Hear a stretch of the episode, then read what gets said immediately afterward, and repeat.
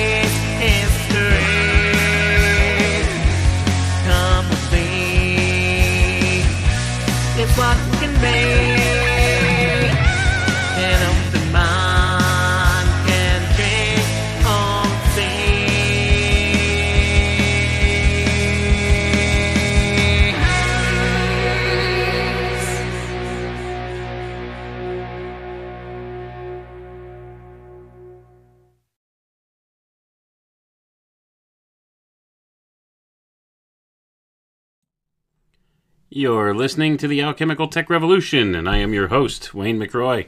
Good evening, everyone. Tonight we're going to talk about a different perspective on medicine. Uh, and a lot of this has to do with the science of homeopathy, which is much forgotten today. Uh, because this is really uh, one of the things that really put this whole perspective on my radar. Uh, I always had uh, somewhat of a very bleak understanding of homeopathy. I understood some of the basic principles and precepts thereof, uh, but there were many aspects to it of which I was totally ignorant. So I started delving into these things, and uh, uh, largely I've done a lot of reading uh, recently upon it. It's been something that uh, came on my radar. Uh, so uh, there are some tried and true principles of homeopathy that really deserve some attention. And this is the thing this is something that's been lost to most of our mainstream medical model today. Uh, so, that being the case, I think it's worth exploring the roots of this. Uh, so, I picked up a book here that's actually titled Organon of Medicine by Dr. Samuel Hahnemann. And if you don't know who Samuel Hahnemann is, uh, there's a very famous uh, research hospital down here in Philadelphia called Hahnemann Hospital, and it's associated with Drexel University. It's a teaching hospital. It's also uh, a, a hospital that has uh, a great deal of renown uh, within the country, and it's an old hospital. And it was founded by Dr. Samuel Hahnemann, who was uh, the founder of the modern homeopathic movement, uh, of the modern medicine, the modern science of homeopathy. Uh, so he was a homeopathist. And uh, when Rockefeller medicine really took over heavily, this kind of thing got pushed to the wayside. Um, homeopathy used to be a much more mainstream thing and, and much better understood, and it actually uh, has a lot of uh, really well recorded um, successes. So, uh, that being the case, when the allopathic model that was pushed and promoted heavily by the Rockefellers and others uh, really arrived on the scene, it pushed this to the back uh, with the formation of the American Medical Association and various other nonprofit groups that uh, were the initial ones that funded all of the different education within the universities. So they pushed for this whole allopathic kind of ideology. So much of the homeopathic model and stuff was lost during that time frame. So these are things we're missing out on in modern medicine, and it's a different way of thinking about medicine. And this is the important thing because there's so many things about our modern medical paradigm that have pushed spiritual concerns and uh, various other concerns to the back burner. And they don't even consider these things. What they've done is they've managed to make the medical model that we operate on today into a hyper materialist paradigm, much like everything else. So it's focused on strictly physical phenomena and things of that nature. Once again, this falls back on the whole cybernetics ideology and the approach thereof. Uh, this is the approach where they want to quantify or count everything, be able to measure and count everything in an objective physical way. Because if they could do that, they could better control that. Well, some things just don't fall into that model of thinking. And this is something that's lost, and that we wonder why we have, within, you know, ostensibly in the most advanced uh, age of science and medicine ever, why we have all of these medical problems that we do in our modern age, right? Many of these things that did not exist back in generations past, or things that were, uh, you know, easily dealt with generations past. Now we have all these chronic issues, don't we? That hadn't happened or occurred before, that weren't really recorded throughout uh, much of our history. So, we're going to take a look back here at this book this is called The Organon of Medicine by Samuel Hahnemann. And this was originally written by him in 1810, and it went through several different revisions. And the uh, revision that we're going to uh, read from tonight is an English translation because this was originally written in German because Dr. Hahnemann was German.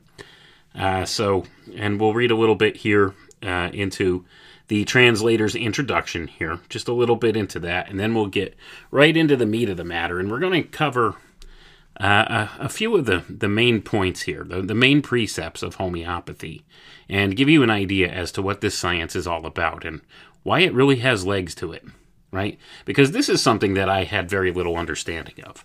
I, I, I kind of understood the principle, uh, you know, in a very vague way before. But having actually done some of the groundwork and reading into this stuff now, uh, I'm beginning to see that there's maybe much more to this than what I had thought, first of all. And, uh, you know, second of all, there's definitely a lot more to it than what the mainstream would have you believe. Uh, they largely like to discredit the whole idea of homeopathy. Uh, they say it's nonsensical and it does nothing. And, you know, they're they couldn't be more wrong. Let's put it that way. The thing is, they don't really truly understand why these things work. They can't explain it. So rather than trying to explain why these things work or how these things work, uh, they would rather dismiss it and say that it doesn't work when the evidence is there, as we will see here as we read through Dr. Hahnemann's book. But let's get right into it here. I'm going to read from the translator's introduction to give you an idea as to what this writing is and where it came from and why this is important. And I think we need to really delve into this uh, uh, other aspect of medicine because this is something that our world really needs right now, doesn't it? There's so much, uh, you know, illness and disease and uh, sickness out there. So many people that just need uh, something better than what we've been handed. Because the model we've been handed largely doesn't work, does it? It's all about, uh, you know, symptom management. It's not about curing anything. And that's where the prime dis- distinction is here. Our, our modern allopathic medical system is all about disease management, right? It's all about managing symptoms. It's not about actually coming up with a cure for people. Uh, so, with that being the case, we, we need to really delve into something different. We need to take a different approach because the approach that we've been taking as a, a, a people, it's not working and it's just leading to more and more and more of these various diseases and illnesses and chronic conditions. So, something's not working here, and they can't seem to separate themselves from the ideas that uh, have brought this on. Now, don't get me wrong, allopathic medicine does have its good connotations to it, and it does have good aspects to it. Like, uh, we have very many uh, absolutely wonderful surgeons uh, who, without their services, many people would not survive. Uh, so, that being the case, it, it has its time and its place, right? I'm not saying completely throw out and discredit allopathic medicine altogether as well. So, that being the case, I mean, we got to make that distinction. But the thing is, that's what they've tried to do with homeopathy. They've tried to throw it out and completely discredit it. And this has a place, and it should have a more prominent place in our society at this point. Uh, so, without further ado, I'm going to get right into the reading here. The, the translator's introduction. Excuse me while I clear my throat for a moment. Samuel Hahnemann's Organon of Medicine clearly and completely states, for the first time in history, the true nature of health and disease, the natural principles of cure, and the system of medical therapy based on these principles, which we know as homeopathy. It has remained until today the one essential cornerstone of homeopathy, the ultimate authority on its doctrine and its practice. Everything ever written on homeopathy proceeds from it. It was first published in 1810 in Cothen, Germany. Hahnemann published five editions of the work during his lifetime and completed the manuscript of the sixth and final edition in 1842, the year before he died at the age of 88. This last edition was not published until 1921. The standard English version of the Organon has hitherto been a 19th century translation of the fifth edition, to which a translation of the important changes introduced by Hahnemann in the sixth edition were later added in an effort to bring it up to date. Unfortunately, this translation is very tedious and difficult to read because it approximates, in stilted Victorian English, the dense and cumbersome style of Hahnemann's German. Hahnemann's language is difficult even for a modern German ear, and its little equivalent in English is a formidable obstacle to understanding. So, gonna pause for a second there, folks. So basically, what it, they're saying here is it was difficult to translate this into English, uh, but yet I think the uh, translator here did a very good job. Uh, so, without further ado, we're going to actually get into some of these important precepts. And this uh, foreword was written by Joost Kunzel, MD, uh, Elaine Naude, and Peter Pendleton. Those were the ones who translated this, apparently, uh, from the 1921 sixth edition version. Uh, so, that being the case, it was originally published in 1810. Uh, so, with that being the case, this is an older writing, right? And much of this information has been lost to the modern era. And that's the whole point here. You need to go back and look uh, before about the 1930s or 1920s to find a lot of good information, it seems. And this is what uh, Crow refers to as before the modern edit. And I agree with him. Uh, we, we see so much of that. Uh, when you go back to the older writings, you find so much more depth than what you do in uh, some of the more modern translations of things. So this goes back to before the modern edit, and this is actually uh, this translation's copyrighted by the Hahnemann Foundation. Let me see. Yes, it's uh, copyrighted by the Hahnemann Foundation. 1982 is when uh, you know this this translation or this particular copy uh, was actually put to writing here. So uh, let's get into it. Now, in in this uh, book, uh, Dr. Hahnemann lays out a bunch of different precepts about homeopathy, how it works, what its uh, basic ideas and you know foundational ideas behind it are, and why it stands up to scrutiny, why it's logical, why it works, and why it's the model that we should be using. So let's get into it, and we'll begin right here with his first precept here. The physician's highest calling, his only calling, is to make sick people healthy, to heal, as it is termed.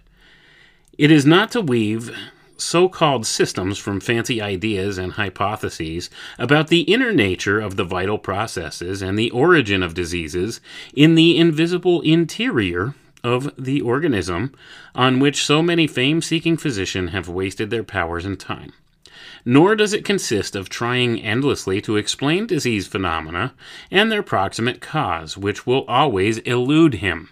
Gonna pause for a moment there. Listen to what Dr. Hahnemann's saying. He's saying a lot of people will waste time trying to describe these vital processes in a physical sense uh, within the interior of the body, right? And he's saying that uh, trying to explain the disease phenomena and their proximate cause always eludes the physician when they're trying to do so in this way. Uh, so well, let's keep that in mind as we read on. Nor does it consist of holding forth in unintelligible words or abstract and pompous expressions in an effort to appear learned so as to astonish the ignorant, while the world in sickness cries in vain for help. Gonna pause again there. It, does this hold true for you folks? I, I certainly think it does. Our, our modern medical system is is so caught up in this uh, whole paradigm of uh, materialism and material thought, and, and so much of the I'm the doctor, I know all. You don't question my authority on this. I went to school for this. Uh, it, that whole mentality. That's that's what he's talking about right here, in a nutshell. They want to sound so very smart, and yeah, they may know some big fancy terms and words that you don't. Uh, but uh, what good does that do somebody if they're sick and they don't give that person uh, any kind of relief of their illness in all their wisdom, so to say? That's essentially what he's talking about here. He says the world cries out in sickness for in vain for help. Uh, when you have these doctors that don't understand the true precepts of disease and they're treating just symptoms rather than curing the disease or trying to uh, approach the disease and rid you of the disease. It's not true healing, right? It's just symptom management. Disease management. That's what goes on in our modern medical system. Disease management, symptom management. That's all it is. It, there's the whole model's based on that. Anyway, let's continue reading. Surely by now we have had enough of these pretentious fantasies called theoretical medicine, for which university chairs have even been established, and it is time for those calling themselves physicians to stop deceiving poor human beings by their talk and to start acting instead. That is really helping and healing. And that's the end of his first precept here.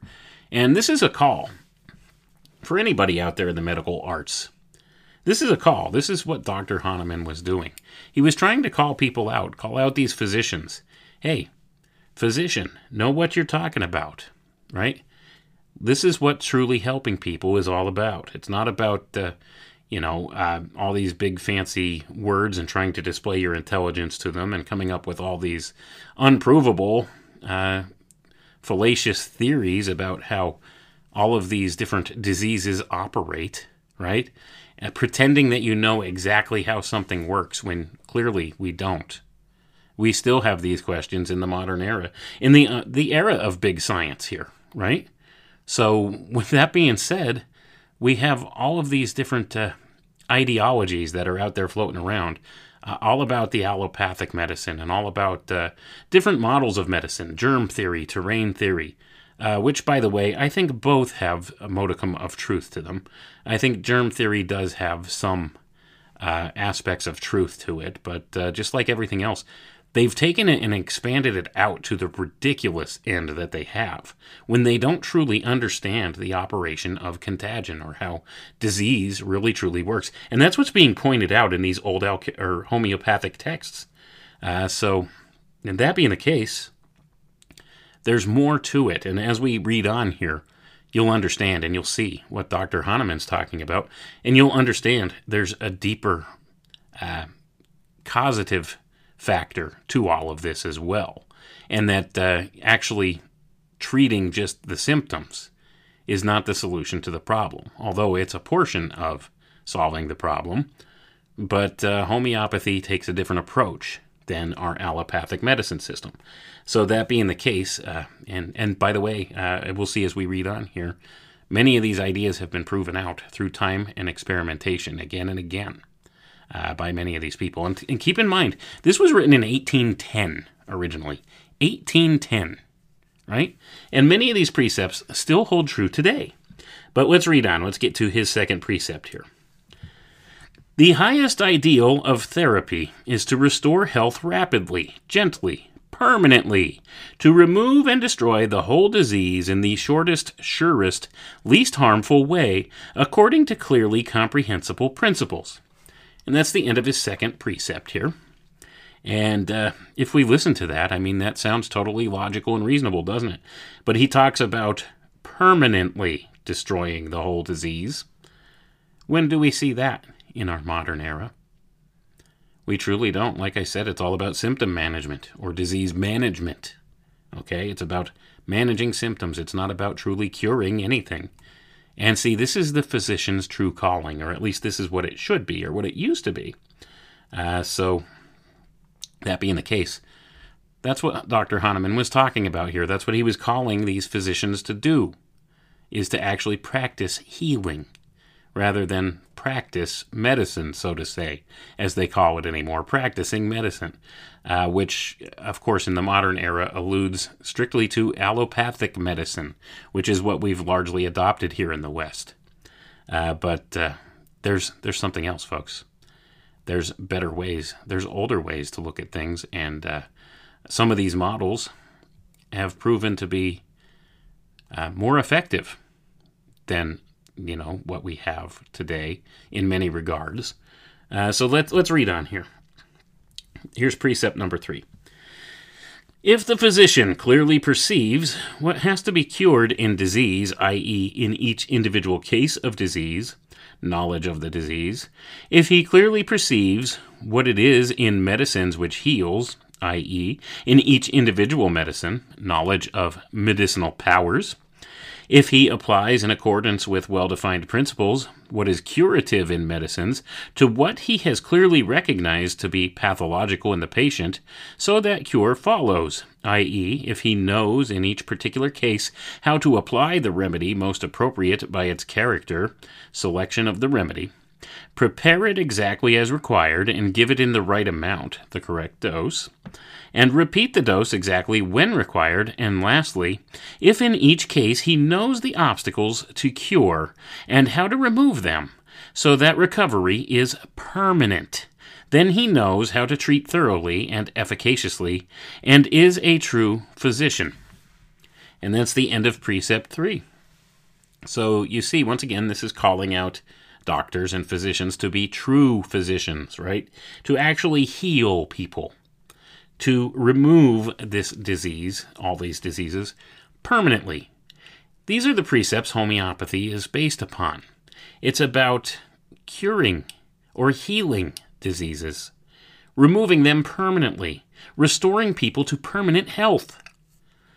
This is much different than our allopathic system, isn't it? Uh, when we look at the allopathic sy- system, it's about disease management. You go to the doctor, you have this symptom and that symptom and, and this. Okay, they say, well, uh, I suspect it's this, and they, they give you a prescription, which is usually a petroleum based drug, that they tell you to go home and take it for a couple weeks or whatever, or give you an antibiotic or something like that. And uh, you can see that uh, many times the medicine itself has side effects and causes you even more symptoms, more so than what you went to the doctor with. And usually, uh, in the case of something chronic, it doesn't give you any actual relief. It may give you temporary relief, but uh, then your symptoms come back even worse later on. And we'll get to that as we get through the reading more. There's a reason for that. Uh, so let's read on here. Precept number four. The physician is likewise a preserver of health if he knows the things that disturb it, that cause and sustain illness, and if he knows how to remove them from healthy people. So, once again, that's the end of precept four, by the way, folks. And I don't know how many of these we'll get through tonight because there's a lot. Okay, this is a, a rather lengthy book, uh, but I want to get through at least the first 15 or 20 because there's a lot of really, really pertinent, important stuff in the first 15 or 20 here uh, that I would like to cover a little bit. So, um, but that being the case, he's once again, this is a call for physicians to know uh, about health, preserving health, know the things that disturb good health, uh, and w- the things that will cause illness, these underlying causes. See, because that's something that's largely lost today. They they don't regularly look for the underlying cause of something. What do they look for instead? Well, let's see uh, if we could find something under a microscope. If we could find some uh, little blob of something or another under a microscope, and uh, say that uh, you know this is a bacteria uh, that's causing this. Well, what caused the bacteria to be there in the first place? Well, that that they can't really say for sure in certain certain regards, but but there it is. So that's what's causing you these symptoms. They'll say, and they'll give you something to treat that, right? Uh, so th- this falls back once again to the different thought processes here. So they're looking at something strictly physical when they they're going by this this theory. Say they they find bacteria or something that uh, they associate with some type of a disease, and then they treat you for that, and and you recover, right? Uh, by by taking the antibiotic or whatever, you kill off the bacteria. But that takes another toll on your body. So your body has to recover twice, not only from the ailment itself, but from the uh, the drug that you took to uh, help you get over the ailment. So your body has to recover twice and must work twice as hard uh, to uh, heal from that. Uh, but at any rate, let's let's continue on here. I don't want to get too far off track because there's still a lot of important information in here. Precept number five. In addition, it will help the physician to bring about a cure if he can determine the most probable exciting cause in an acute case and the most significant phases in the evolution of a chronic, long lasting disease, enabling him to discover its underlying cause, usually a chronic miasm. In the this he should consider the evident physical constitution of the patient, especially in chronic affections, his affective and intellectual character, his activities, his way of life, his habits, his social position, his family relationships, his age, his sexual life, etc. And that's the end of precept number five. And all of those things would require a physician to personally know his patient pretty well, right? Uh, when was the last time you had a doctor's appointment and didn't they rush you in and out of there in 15 minutes? Does your doctor know anything about you other than what they have in their little chart? That that's the other thing here. Medicine's become uh, very cold and calculating, and all about uh, you know just reimbursement more than anything. Uh, and a lot of this has to do with insurance companies and the whole uh, profitability factor of all of this. Uh, so that's that's largely what's been done. So it's been depersonalized, and that's a lot of the problem with allopathic medicine. They'll give you a one size fits all solution when that doesn't work for everyone. See, whereas homeopathy takes a personal approach for the individual, trying to figure out what is the causative factors in this individual and how can we alleviate those causative factors right? Rather than, you know, you, you go to the doctor, they see you, they talk to you for about 15 minutes, ask you what kind of symptoms you have, take your blood pressure and, you know, your temperature and that kind of thing, and write you a prescription and send you out the door, right? In 15 minutes, usually, give or take, right? So, so this is one of the things that's wrong. Like people don't know their physicians. Their physicians don't know them. They don't know anything about you essentially. And this is all impo- important, pertinent information that your physician should know, right? And that's part of the problem. There's too many uh, physicians out there that try to squeeze in too many patients.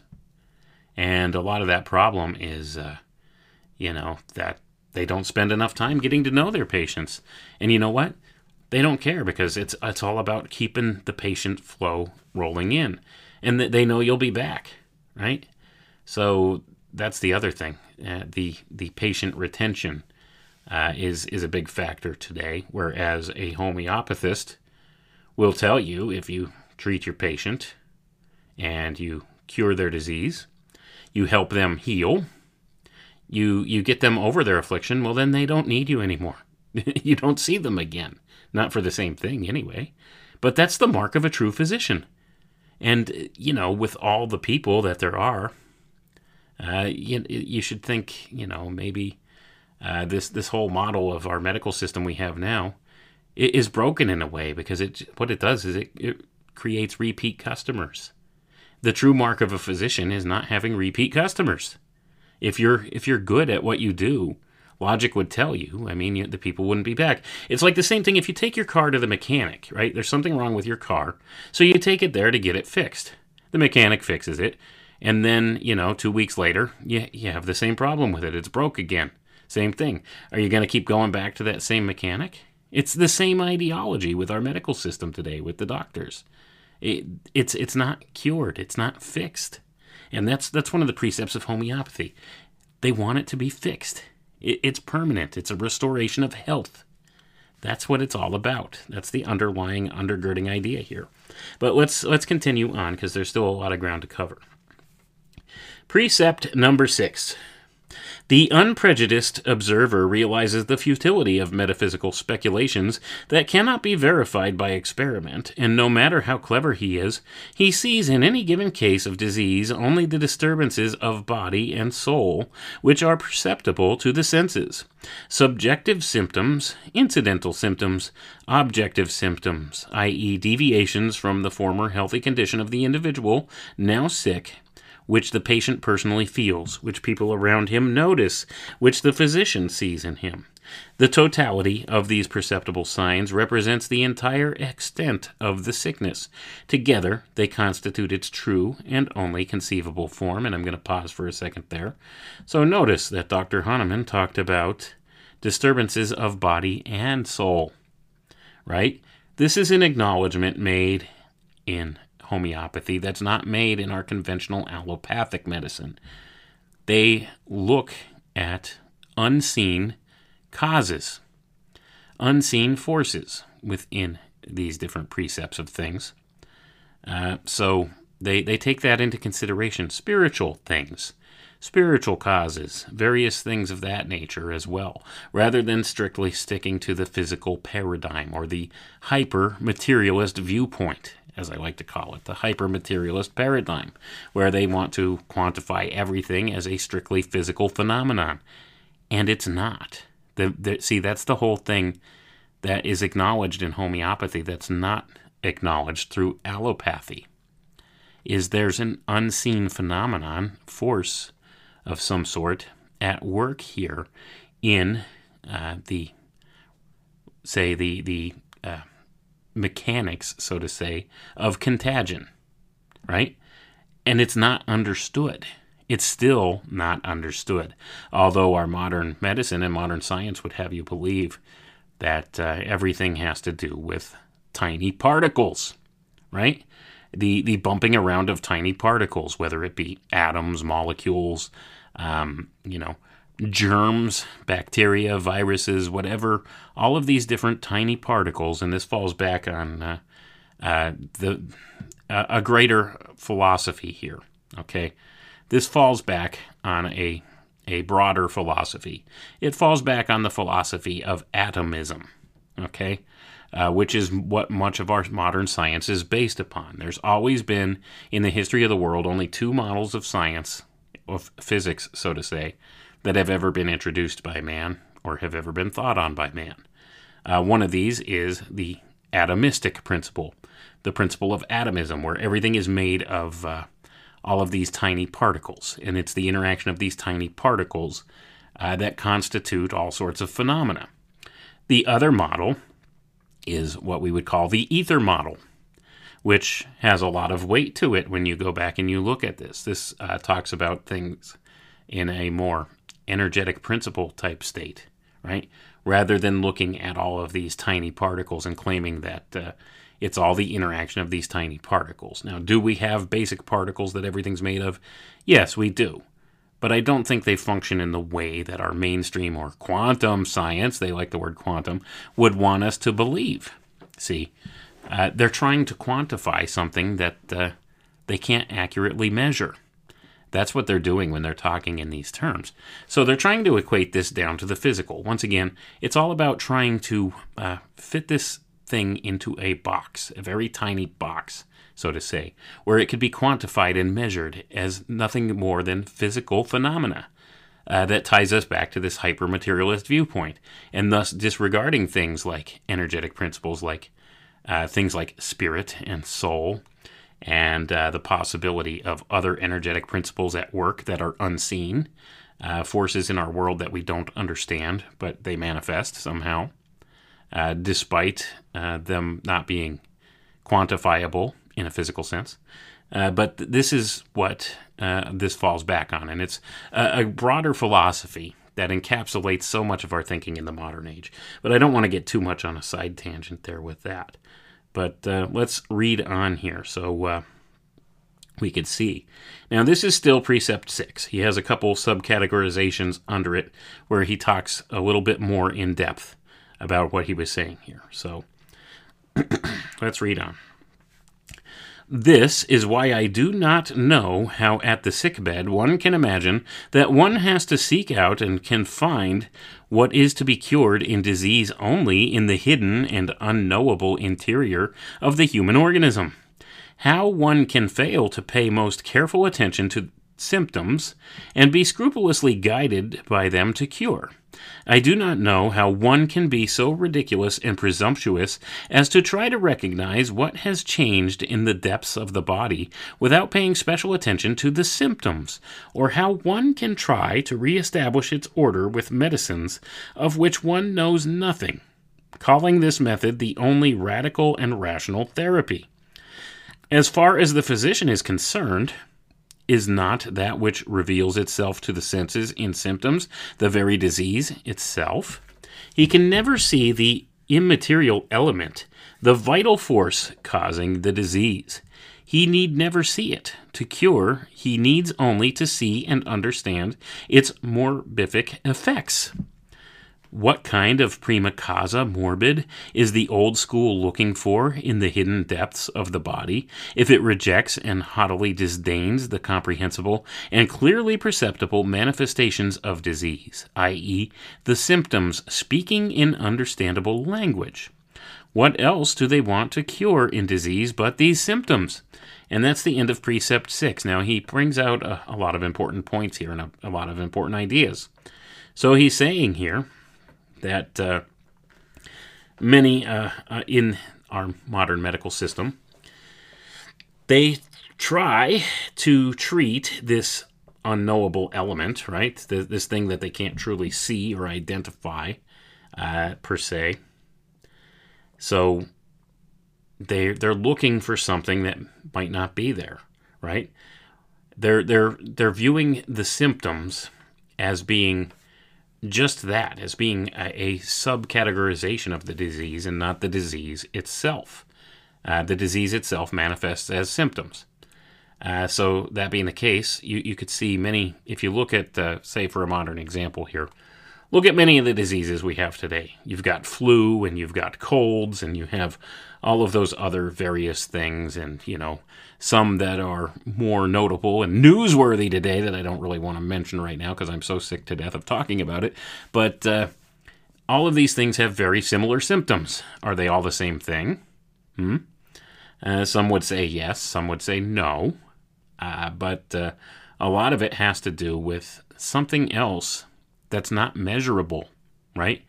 It's not a, say, a different uh, type of a, a, microbe or something, so to say, that necessarily is behind it, because different people have different effects and different symptoms from the same illness, don't they?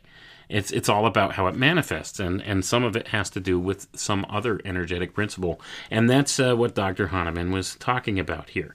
He recognized here that uh, the vital force causing the disease is the important part, right? This is something immeasurable, unseeable, and unknowable in our uh, type of physical observation, so to say. We see it manifest as symptoms.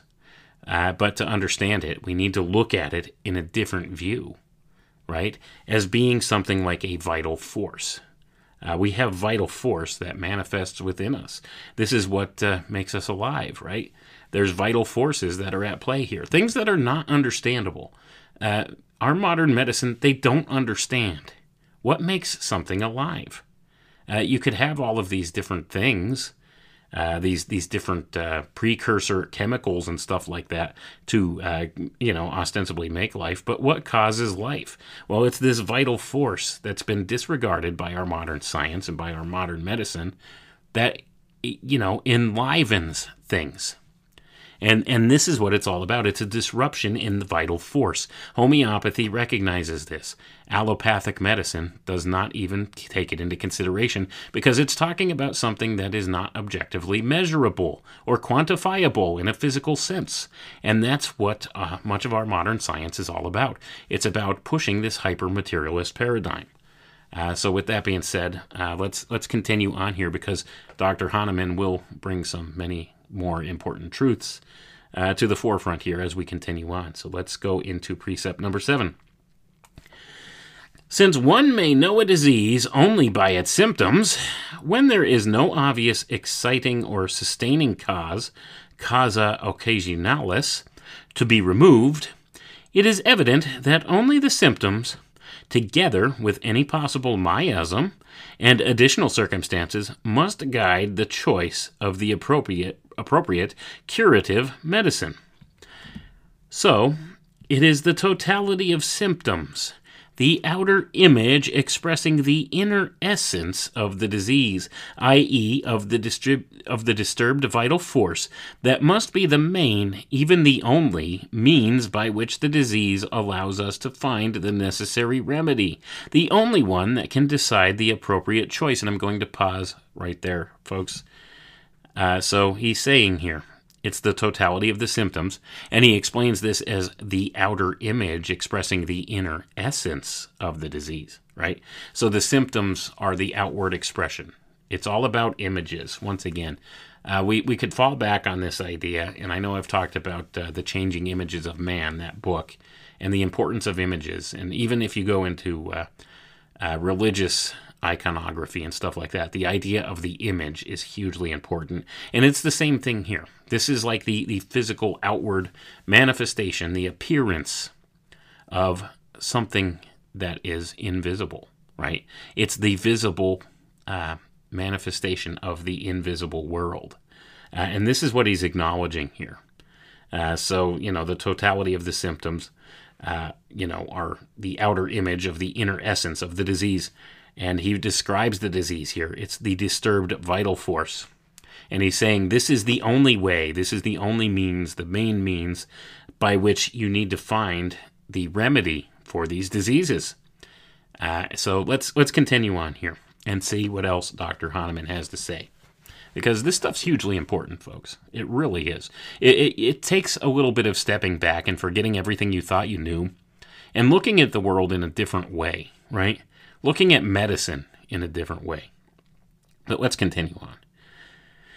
Briefly, in every individual case of disease, the totality of the symptoms must be the physician's principal concern, the only object of his attention. The only object of his attention. He repeats it twice there, folks. The only thing to be removed by his intervention in order to cure, i.e., to transform the disease into health. And it says here, in this next subsection here because this is a long uh, precept, right? It says, let's continue on. It is obvious that every reasonable physician will first of all remove the causa occasionalis. Gonna pause for a second. What's the causa occasionalis? Well, this would be the, the primary causative factor, right? Or the one of the uh, aggravating factors, uh, so to say here. Uh, so this is uh, what the physician should seek to do. But let's read on. After that, the indisposition usually disappears on its own. For instance, he removes from the sick room the strong smelling flowers that have brought on faintness and hysterical manifestations. He removes from the cornea the foreign body that is producing ophthalmia.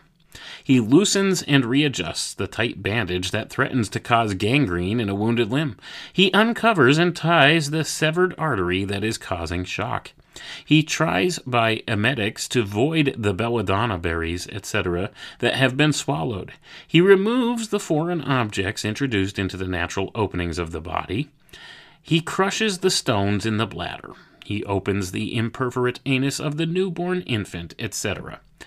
Uh, so, going to pause for a second. So, he's giving a lot of examples here. Here's what you do you take away what is the obvious main cause to a lot of the problem, right? This, this would be commonsensical in certain ways, wouldn't it? Uh, so, but let's continue on see what else he says. Point number two under here. Usually, not knowing what else to do, the old school has always tried to combat and, wherever possible, suppress through medicines only one of the many symptoms that diseases present a short sighted method called symptomatic therapy. This has justly earned general contempt not only because it does not do any real good, but because it does so much harm a single symptom, is no more the whole disease than a single foot a whole man. This method is all the more objectionable because it treats a particular symptom with an opposite remedy in a merely an osteopathic or palliative way. with the result that it returns much worse than before after a short alleviation. And that's the end of precept number seven. But what he's saying here is uh, essentially treating the single symptom or the, the single most prevalent symptom uh, of something with the opposite remedy. They use an opposite of this thing to combat this and eliminate it. Uh, think in terms of, uh, okay, say you have a bacterial infection, biotic, right? So they would use an antibiotic to treat that. Uh, so this is the opposite remedy. And it says here that the result is it will give you a short alleviation, but then the thing will return, this disease will return later, even worse than it was before at some point in many instances. And uh, we, we see that sometimes, don't we? Um, you know, I, I mean, I'm, I'm not knocking antibiotics. They, they do work for certain things. I mean, they, they definitely help people recover. Uh, but once again, it's it's one of those uh, one of those catch twenty twos where once you, you you get the antibiotic and you recover from the disease per se, then you have to recover from the antibiotic itself. So your body works double time, right? It has so much more to heal from with that. Whereas this actually causes you know more more harm to the body, and that's exactly what uh, Dr. Hahnemann's pointing out here in regards to something like that. Uh, but let's move on here. Still got a lot of ground to cover. Precept number eight. After the elimination of all the symptoms and perceptible signs of disease, one cannot imagine or demonstrate by any experiment in the world that anything but health remains, that anything but health could remain, nor can one doubt that all the pathological changes inside the organism have been neutralized when someone has been cured by a real physician, so that no sign or symptom of disease remains, and all the indications of health have permanently returned, can one without affronting human intelligence possibly maintain that the disease continues to dwell somewhere in the human economy? Yet this is what a past authority of the old school, Hufeland, and I'm going to pause for a second. I don't know exactly who Hufeland is, but this is, uh, you know, uh, somebody that uh, Hahnemann cites here, maintained when he said, homeopathy can remove symptoms, but the disease remains. He said this partly out of spite because of the progress of homeopathy for the good of mankind, and partly because of his still totally materialistic conception of disease. Gonna pause there. Materialistic conception of disease. That's the problem with modern allopathy, folks. We have a strictly materialistic conception of disease, and there's so much more to it that's acknowledged through homeopathy, uh, but yet is not acknowledged by mainstream medicine today. And I guess this Hufeland guy uh, claimed that uh, homeopathy had the same problem as allopathic medicine, right? That uh, it can remove symptoms, but the disease remains. Well, I guess, uh, you know, uh, according to Hahnemann, this guy was just spitefully saying that and trying to discredit homeopathy for some reason. I don't know the whole history there, but that might be something that's interesting to look into as well if you're one of those people that's interested in a lot of that type of history. But uh, let's continue on here.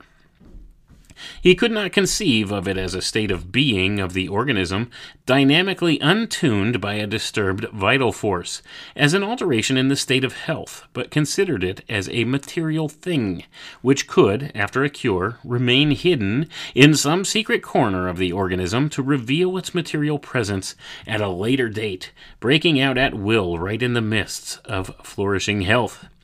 Such is as yet the blindness of the old pathology. After all, after all that, no wonder it has no other therapy to offer than sweeping clean the poor patient. And that's the end of precept eight. So uh, essentially, it's he's talking about here um, sweeping clean the poor patient. Well, that means uh, taking all the patient's money. That's what he's talking about. Uh, so claiming that you can treat a disease and claim that it's cured, but it may resurface later, and that's to- totally normal and acceptable. That's that's part of the problem here as well, right? And, and this is something that's that's largely been adopted through our allopathic system.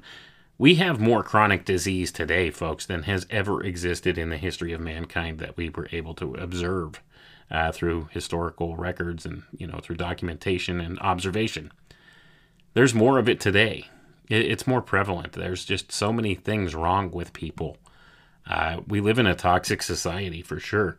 And a lot of that has to do with this total disregard of these vital energies, right? This vital force uh, that Dr. Hahnemann's talking about here. So let's continue on. Here's precept number nine, and uh, this will start to you know to be where you you could put it all together uh, with this different uh, different uh, way of thinking. I guess is the best way to put it. In the state of health, the spirit-like vital force, dynamis, animating the material human organism, reigns in supreme sovereignty it maintaining the sensations and activities of all the parts of the living organism in a harmony that obliges wonderment. The reasoning spirit who inhabits the organism can thus freely use this healthy living instrument to reach the lofty goal of human existence. That's the end of precept 9. So you see here, this is an underlying precept for homeopathy. It acknowledges a spirit like vital force that it calls a dynamis, animating the material human organism. And it says it remains in supreme sovereignty. And it gives you this state of health. This is the thing that gives you health and maintains health. Okay? This dynamis, this vital force, this unseen, un- immeasurable thing that is not physical phenomena, right? This is underlying, it's an invisible causative force, so to say, and it causes you health and well being. And when this, uh, you know, has some type of unbalance in it or uh, some type of disturbance in it, this is what causes disease, dis-ease. See? And, and so many of these ideas are much older uh, than you know what we might think as well, because this ties back to uh, the very old alchemical works and alchemical thought as well. Uh, but uh, at any rate, uh, we could see that uh, this is one of the main principles that helps to explain the operation of homeopathy, right? And it's something that's lost to our modern society. We're not thinking in these terms. And that's part of the problem. And that's why we have so much chronic illness and so many things wrong. But let's continue on here. We'll do precept number 10. Without the vital force, the material organism is unable to feel or act or maintain itself. Only because of the immaterial being, the vital principle, vital force, that animates it in health and in disease can it feel and maintain its vital functions. Without the vital force, the body dies. And then, delivered exclusively to the forces of the outer material world, it decomposes, reverting to its chemical constituents. And that's the end of precept 10, and this is also a hugely important idea. The body, without its animus, right, without its spirit, this immaterial being, as he calls it, that animates the, the body, this is what brings us health. And, you know, when uh, the body dies, this vital force exits and it's no longer there. And then what happens to the body? Well, it breaks down into its chemical constituents, doesn't it? We see this in nature. What, what changed, right? What changed? That that's the thing that people don't truly understand. What our modern science can't explain. When the spirit leaves the body, why does the body fail to function anymore? right? And and this is something that's that's not explicable by our modern science. They don't truly understand. So, you know, that being the case, what what causes this to break down? Well, this is what's what's being talked about here. It's acknowledging this vital force, right? This vital principle, this this spirit idea or soul idea, and uh, this is you know something that emanates from an invisible place into visible manifestation in the outward image. Remember, we were talking earlier about the outward image. Well, that would be our physical body, which, uh, you know, shows uh, as a reflection of the inner workings, right? So that being the case, the the uh, it, it's a reflection of the invisible world in our visible world, so to say. But let's continue on here. Precept number eleven. When man falls ill, It is at first only this self sustaining spirit like vital force, the vital principle, everywhere present in the organism, which is untuned by the dynamic influence of the hostile disease agent. It is only this vital force, thus untuned, which brings about in the organism the disagreeable sensations and abnormal functions that we call disease. Being invisible and recognizable solely by its effects on the organism, it can express itself and reveal its untunement only by pathological manifestations in feeling and function, the only aspects of the organism accessible to the senses of the observer and the physician, i.e., disease symptoms. So let's continue on here because there's uh, once again some subcharacterizations uh, under or categorizations under this uh, this point here, this precept. Uh, so he's exploring some valuable ideas here. He's saying that there's, you know, this self-sustaining spirit-like vital force, this vital principle in the organism when it becomes untuned, right, by the influence of this hostile disease state. Uh, that's when we see these physical symptoms appear. Why, when we see disease symptoms, right? So then this is an outward manifestation of something happening happening that's not visible outwardly, right? So let's continue on here. What is dynamic influence, dynamic force? We see that the Earth causes the Moon to revolve around it in 28 days and a number of hours by some invisible, mysterious force, and that the Moon, in its turn, produces in the ocean at regular intervals alternating tides of ebb and flow, with some variations at the full and the new moon. We see this and are amazed because our senses do not realize how it happens. Obviously, this is not produced by material means or by the mechanical tri- contrivances of man. And we see about us a great many other events caused by the action of one substance upon another without being able to detect any visible sequence of cause and effect. Only a cultivated man accustomed to comparison and abstraction can intuitively form an idea of this phenomenon. Upon reflection, he sees it to be beyond material and mechanical influences. He terms it the dynamic, virtual action of forces, that which takes place by the absolute, specific, pure power that one force exerts upon another. In the same way, the dynamic force with which pathogenic influences act on healthy individuals and the dynamic force with which medicines act upon the vital principle to restore health are nothing but a contagion devoid of any material or mechanical aspect. A magnet powerfully attracts a piece of iron or steel near it in a similar way. One sees that the piece of iron is attracted by a pull of the magnet, but does not see how this takes place. The invisible force of the magnet does not need any mechanical material means, such as a hook or lever. It attracts the iron or a steel needle by its own pure, non material, invisible, spirit like force. We have here a dynamic phenomenon. Moreover, it invisibly, dynamically transmits magnetic force to the steel needle, which in turn becomes magnetic even without being touched by the magnet, even at some distance, and is then able to transmit the same magnetic quality to other steel needles dynamically. Gonna pause for a moment there, folks. This is hugely important here, what Dr. Hahnemann's pointing out. Uh, and I don't think it's by accident that he points to magnetism, the force of magnetism.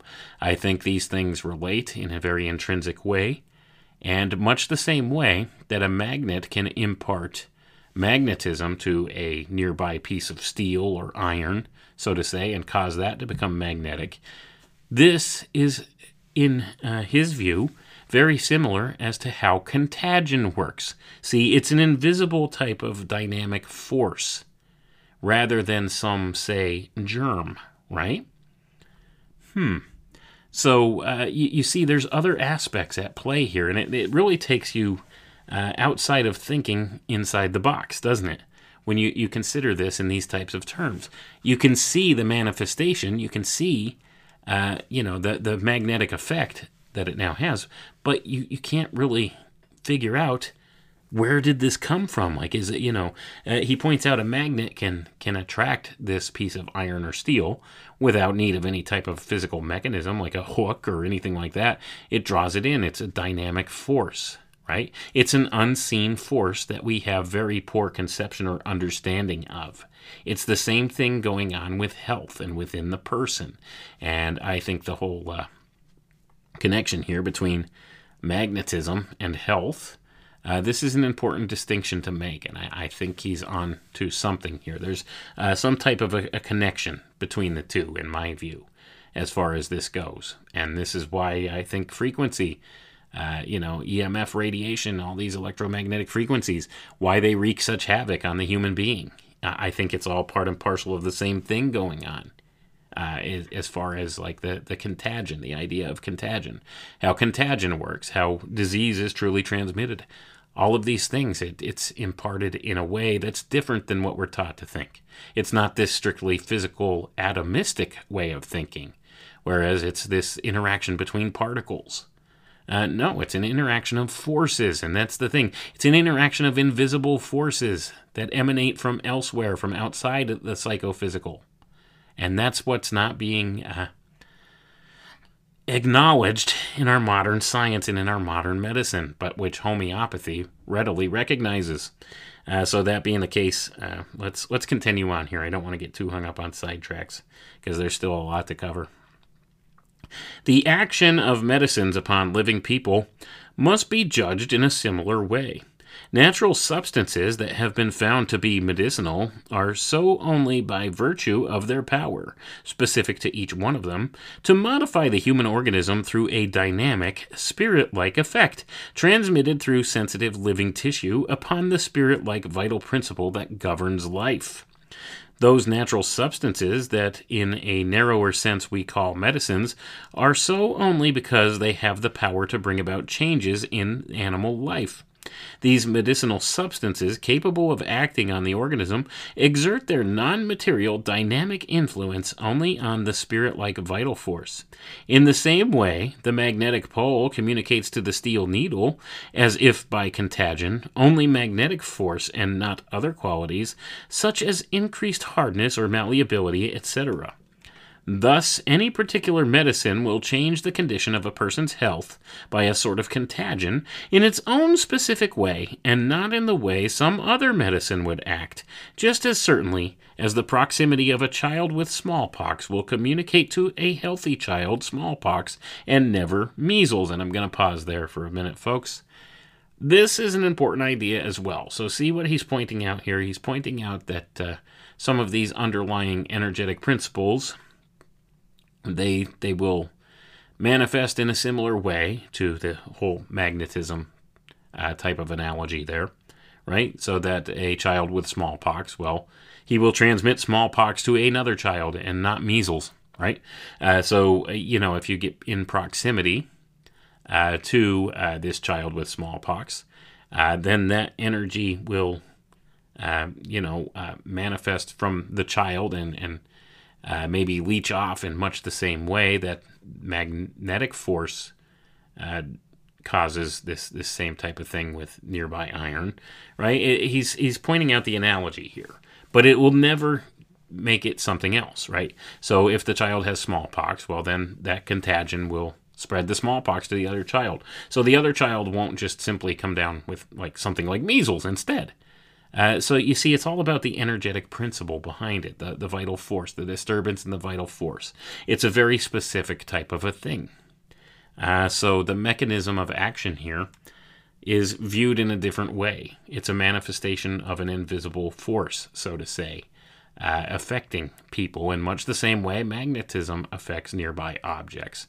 You see, it's all about frequency and vibration, like Tesla said. Uh, so uh, this kind of thing when when you're thinking in those terms, it's all about these these vital principles, these vital forces, and how they interact with one another. Uh, so that being the case, it's a different way to think about contagion. Uh, for one thing, and a different way to think about medicine for another. But let's read on here. I don't want to get hung up on those sidetracks again. The influence of medicines upon our organism is exerted dynamically, as if by contagion, without the transmission of the slightest particle of the material medicinal substance. When indicated, the smallest dose of a properly dynamized medicine, in which calculation shows that there is only an infinitesimal amount of material substance left, so little that it cannot be imagined or conceived by the best mathematicians, exerts far more healing power than strong material doses of the same medicine. This very subtle dose, which contains almost nothing but the spirit like medicinal force released and freed, can bring about, solely by its dynamic power, results impossible to obtain with crude medicinal substances, even in massive doses. And I'm going to pause for a moment there, folks. This is also a hugely important idea. Uh, so essentially, he's saying by diluting the substances in the ways that uh, homeopaths do, uh, down to an infinitesimally small uh, physical portion of this said medicine, what this does is as the physical of the the medicine sheds away, this leaves behind the dynamic, uh, spirit-like substance, right? The the invisible force and it makes it stronger, right? It makes it stronger, more potent in the uh, the the vital force aspect of this. So it leaves behind the vital force or effectiveness of the the medicinal uh, substance, whereas the physical substance has been diluted down. Uh, so this is an important idea, and this is what uh, homeopathy is based upon. Uh, so let's read on. The specific invisible medicinal force of these highly potent, potentized remedies does not depend on their material atoms or on their physical surfaces. Ideas that are the product of useless and still materialistic theorizing about the higher power of potentized remedies. On the contrary, it is the invisible energy of the crude substance released and freed to the highest possible extent, which is to be found in the minute impregnated globule or its solution. Upon contact with living tissue, the medicinal force acts dynamically on the whole organism in a specific way, without communicating to it the smallest material particle however subtle, and it does so more and more powerfully as it becomes freer and less material through progressive dynamization. Gonna pause there. So, by diluting this substance down, the medicinal substance down to uh, nearly uh, no, almost no part of it is still that substance, right? It's it's mostly uh, mixed in uh, a dilution like water or some uh, something of that sort it leaves behind the energy, right? The energetic principle.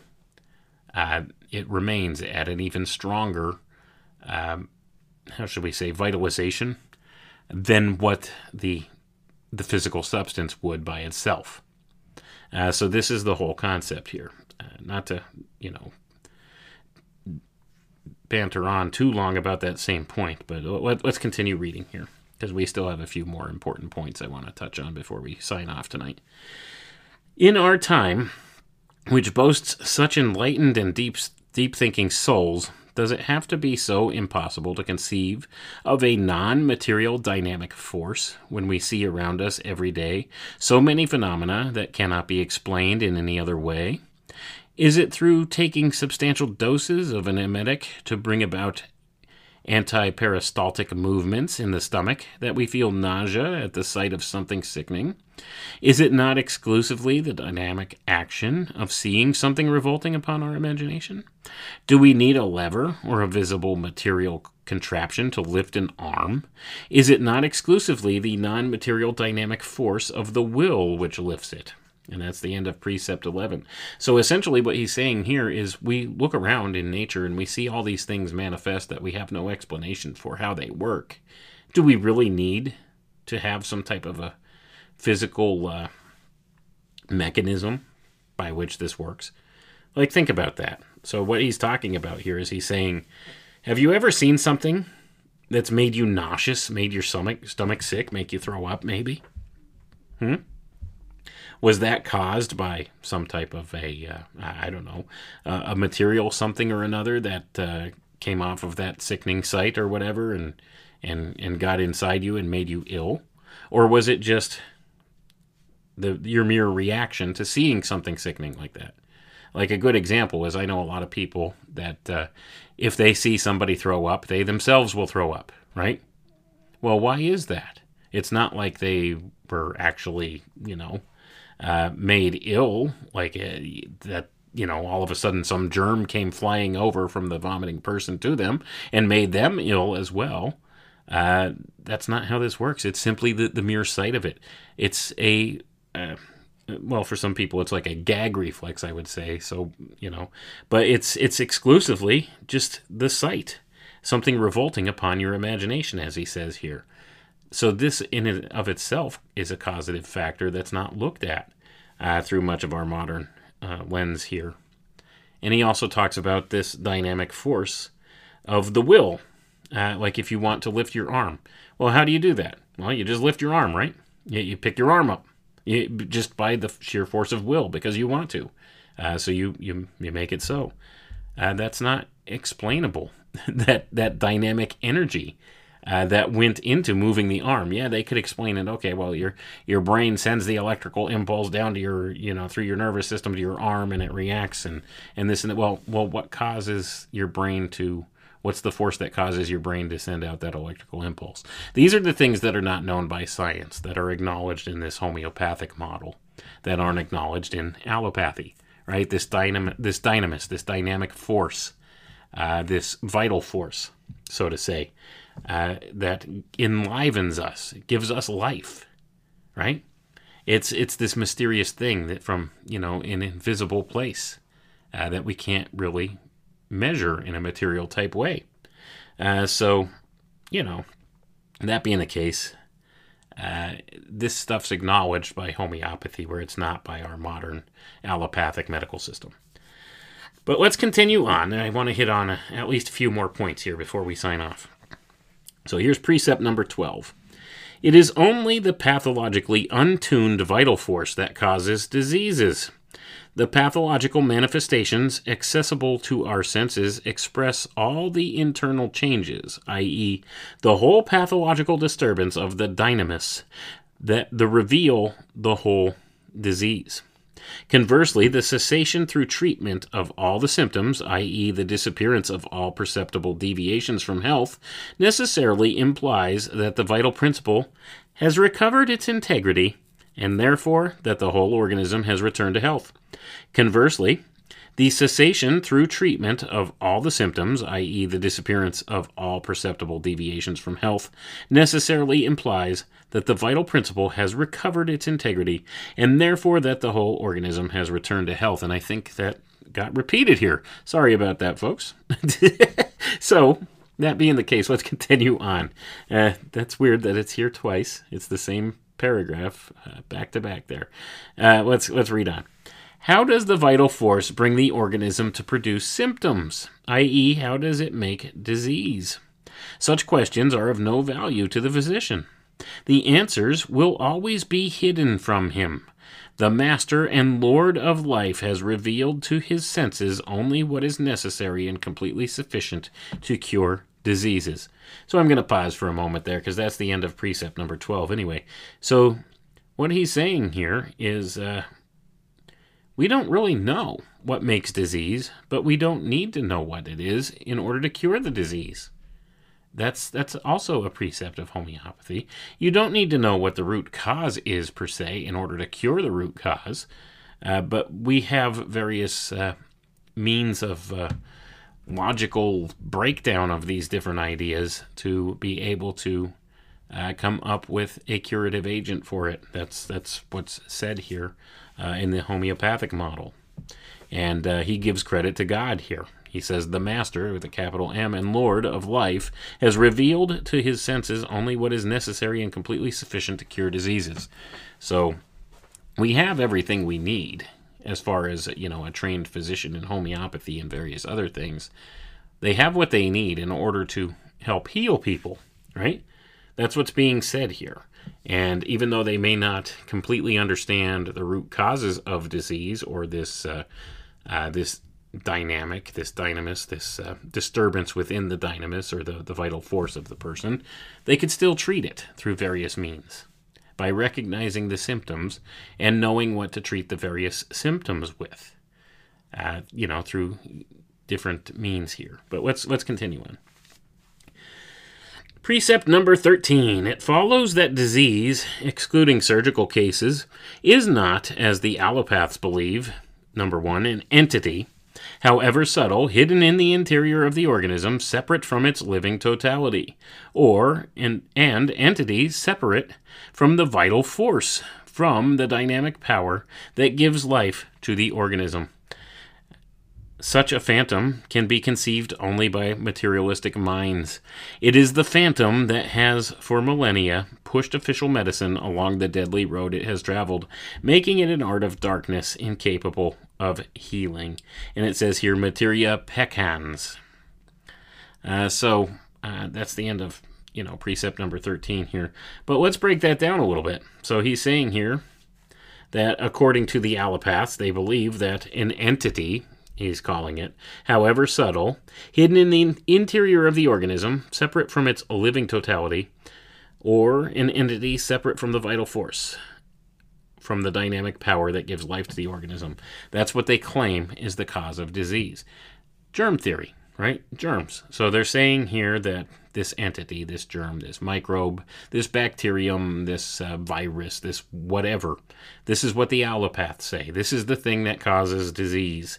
It's something separate that, uh, you know, uh, exists outside of the human being or the human body and doesn't belong there and invades the human body. That's what the claim is here from the allopaths. Uh, but he's saying here, such a phantom can be conceived only by materialistic minds. And he's saying that this is the road that has made medicine go in a bad direction because this does not acknowledge the idea of the dynamis, right? Of the vital force, of the disruption and disturbance of the vital force that causes the onset of these physical symptoms or the manifestation of this said thing that they they would see or you know measure as a microbe, so to say, as a manifestation, as a uh, um, an effect of the actual disease state itself, rather than the thing that causes the disease. It's not the causative factor. The causative factor lies within the energy field. See, and this is the important idea. But uh, let's continue on. I think I want to cover at least the next two or three points, and then we're going to sign off and call it a night. Precept number 14. There is no curable disease or morbific alteration hidden in the interior of the body which does not announce itself to the conscientiously observant physician through objective and subjective symptoms. This is what the omniscient preserver of human life has provided in his infinite goodness. Uh, so that's the end of precept 14. So once again, he's acknowledging God uh, here as being an important, uh, um, you know, distinguishing factor in a lot of this. So he says, This is what the omniscient preserver of human life has provided in his infinite goodness, right? That uh, when something's not right, when we have this disease or our health is out of line, there will be observable symptoms, whether they be objective symptoms or subjective symptoms. We'll be able to know something's wrong. And this is something that uh, God gave us in His wisdom. Like He, he knows in His goodness and His wisdom that were we not to recognize that something was wrong uh, within our, our vital body, this could cause more harm. So that's why we manifest symptoms that show that something's wrong so that we can take corrective actions, so to say, right? Uh, so that that's part of this as well.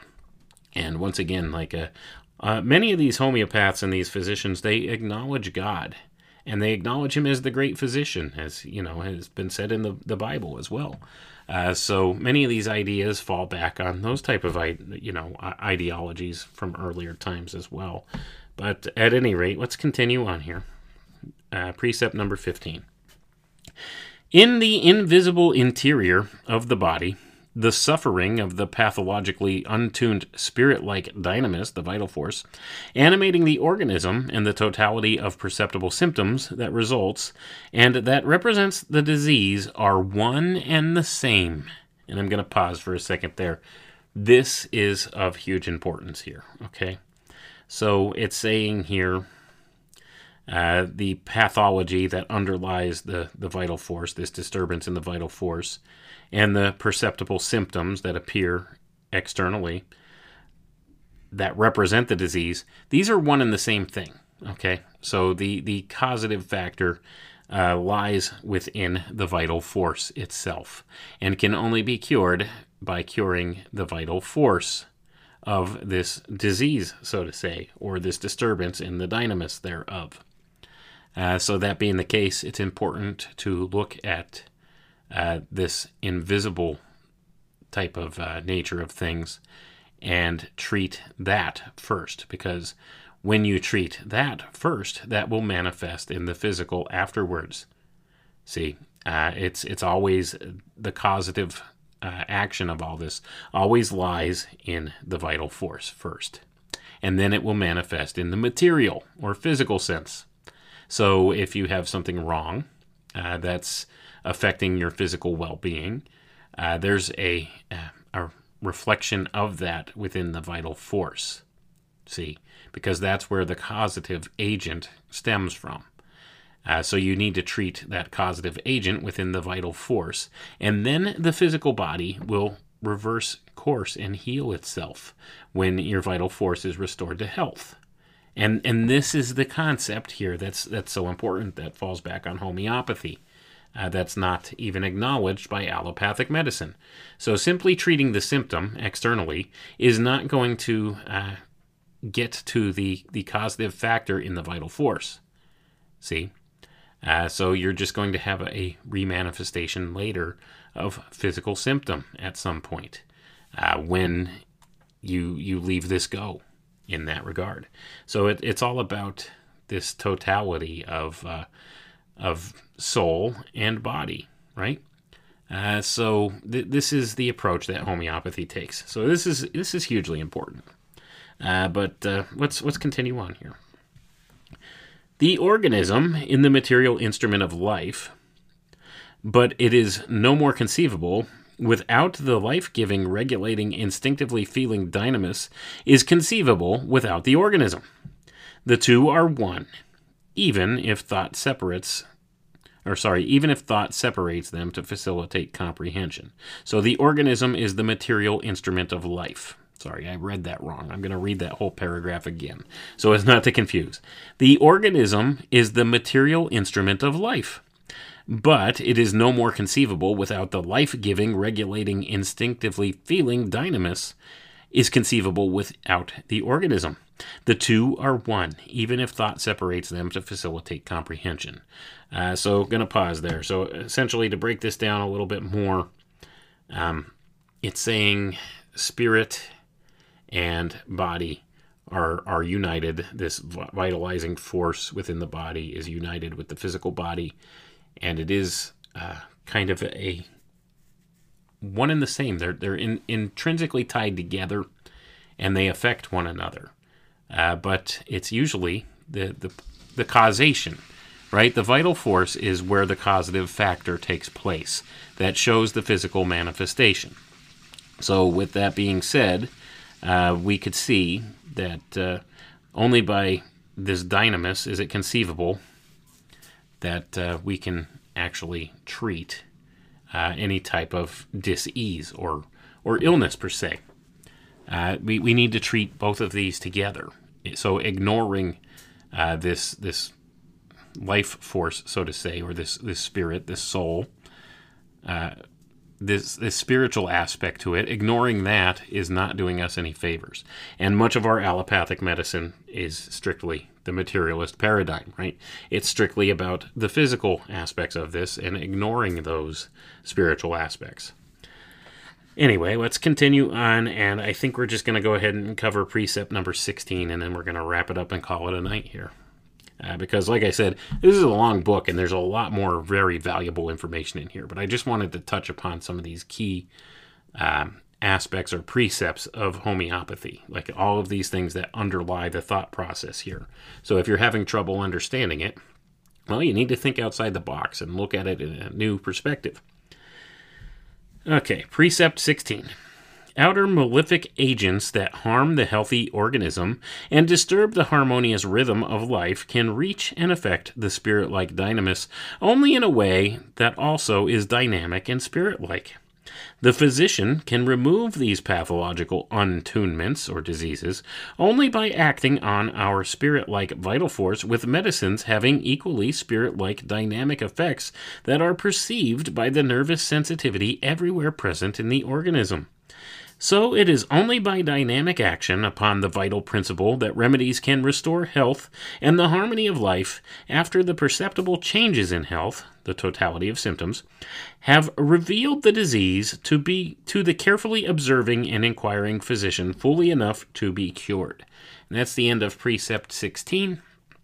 And essentially, uh, that's the bottom line here, folks. It's all about you have to treat this dynamis, as the, he calls it here, this uh, this life essence, so to say, this uh, this spirit-like dynamic force, that vital force that enlivens us, gives us life. Uh, it's only through treating this invisible uh, aspect of ourselves first uh, with these different medicines and, and using these concepts that will actually cure us of the disease. So, uh, this falls back on some old alchemical thought too, because it's all about thinking in a more philosophic type way. You're thinking outside the bounds of the physical. And this is something that our society has a huge problem with. Everything in the view of modern society has to be phys- physically measurable and, um, you know, quantifiable in some way in order for them to acknowledge the truth of it this is a problem because when you have an invisible world, so to say, uh, of manifestation around us from which our life essence flows, uh, and, and these various ideas, that's something you can't quantify or measure, right? Like I said, we don't truly understand how this all works. But yet, uh, you know, our modern medicine will claim they, they understand uh, many of the precepts of how these things work, but clearly they don't because there is this underlying uh, animus to us, this this dynamis, as he calls it here, this this life force, this life essence uh, that makes us move and have our being, right? Uh, and and this is the hugely important part that's overlooked by modern medicine, but uh, homeopathy acknowledges this and bases many of its foundational ideas upon that. Uh, so I know we didn't get a lot into specific things with homeopathy. I just wanted to lay the groundwork there for people so that they can understand uh, what's the difference here between uh, homeopathic medicine and allopathic medicine. Well, essentially, the allopathic medicine system that we've been handed, that we have in the Western world today, it completely disregards these different ideas, these these ideas of vital forces, of life force, uh, of this having some kind of importance in healing or uh, returning to health, right? They see it strictly from the physical vantage point, the strictly material paradigm. And it's important to look back on these ideas and understand this may be our way forward, folks. In the future, this may be the way that we come to terms uh, with uh, healing and with various different things. Uh, the way we've been going as a society for at least the past hundred years or more uh, with our medical system, we've been going backwards in a lot of ways. Now, they will try to convince you the lifespans are greater today than they've ever been before, and back in the old times, people died in their 30s and 40s, and eh, that's all nonsense, folks. Have you talked to your grandparents? I, I, I have relatives that I remember uh, growing up. My, my mother's great aunt, uh, she died at 103. 103. You're, you're talking longevity here. that uh, we don't have today in many of these these people uh, of these older generations. And uh, I'll tell you what, I mean, she didn't really have any kind of debilitating, you know, things that, that strike a lot of the old age in people. Like she didn't have any kind of mental decline or anything. She was always very sharp. And uh, she lived on her own until she was about 96 or 98, if I remember correctly, and before she finally got put in a nursing home uh, because she just was starting to get physically weak, but she was still, you know, there mentally and everything. But, uh, you know, I, I remember her uh, as a little boy. I mean, I, I grew up, I knew her, and, you know, you talk to her and she would tell you different stories about, uh, you know, growing up and, uh, you know, where she lived and stuff like that. And, it's it's really interesting, but a lot of the older generation they they lived a lot longer uh, than people do in the modern age, our, our age of modern medicine, so to say. Uh, so there's something there that needs to be looked at, right? Uh, and they used many of these homeopathic remedies and these old school remedies for things, and they didn't have the same types of chronic conditions we have today. Uh, and a lot of this, I think, was brought on by the whole concept of the, the Rockefeller medicine, so to say, the, the whole uh, allopathic push. And don't get me wrong, like I said uh, at the offset of the program here, allopathy has its place, right? I mean, it's got its good uses, and it is necessary at some points, but it's only one type of medicine. It shouldn't be the prime type of medicine, especially when we have uh, tried and true proven things like homeopathy that's been around for over 200 years in its modern form, uh, that has been known and proven to work and used for generations uh, to help people recover and stay healed from various things. And we don't have that as much anymore. Uh, we have uh, just this whole allopathic medical system that's based upon uh, petroleum based pharmaceuticals.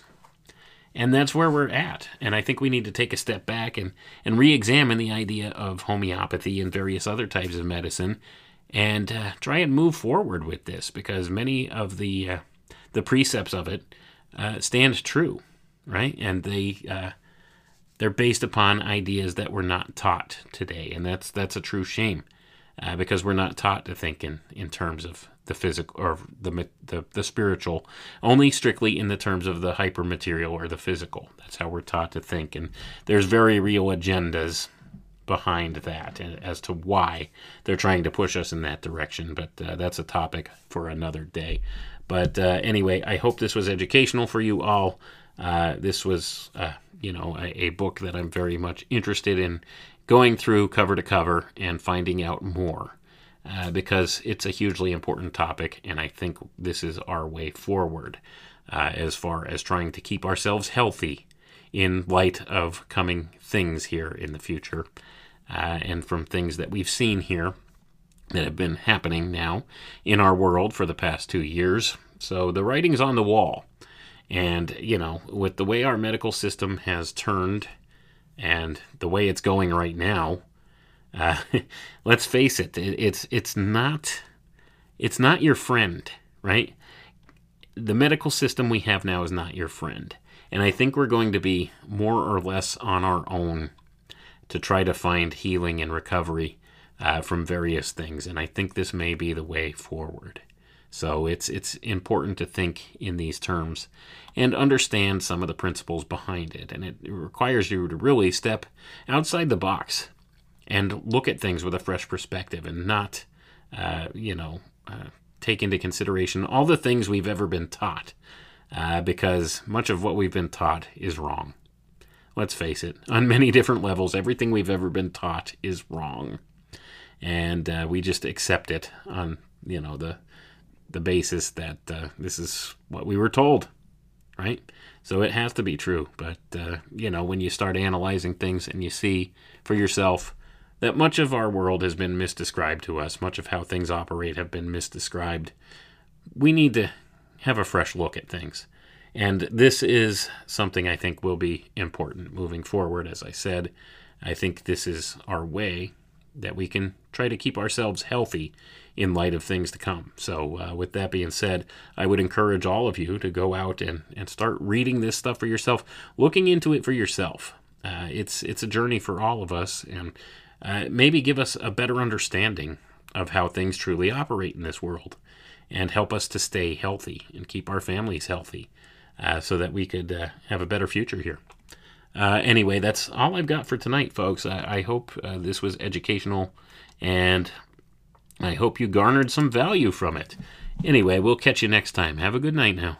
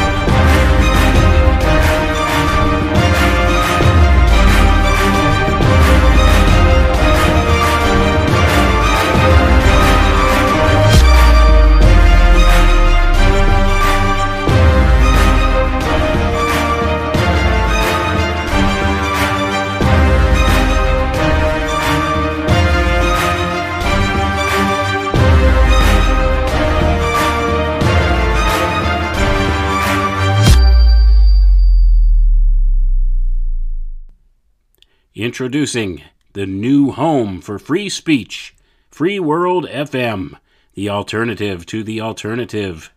Keep on talking in the free world. That's freeworld.fm. Coming soon.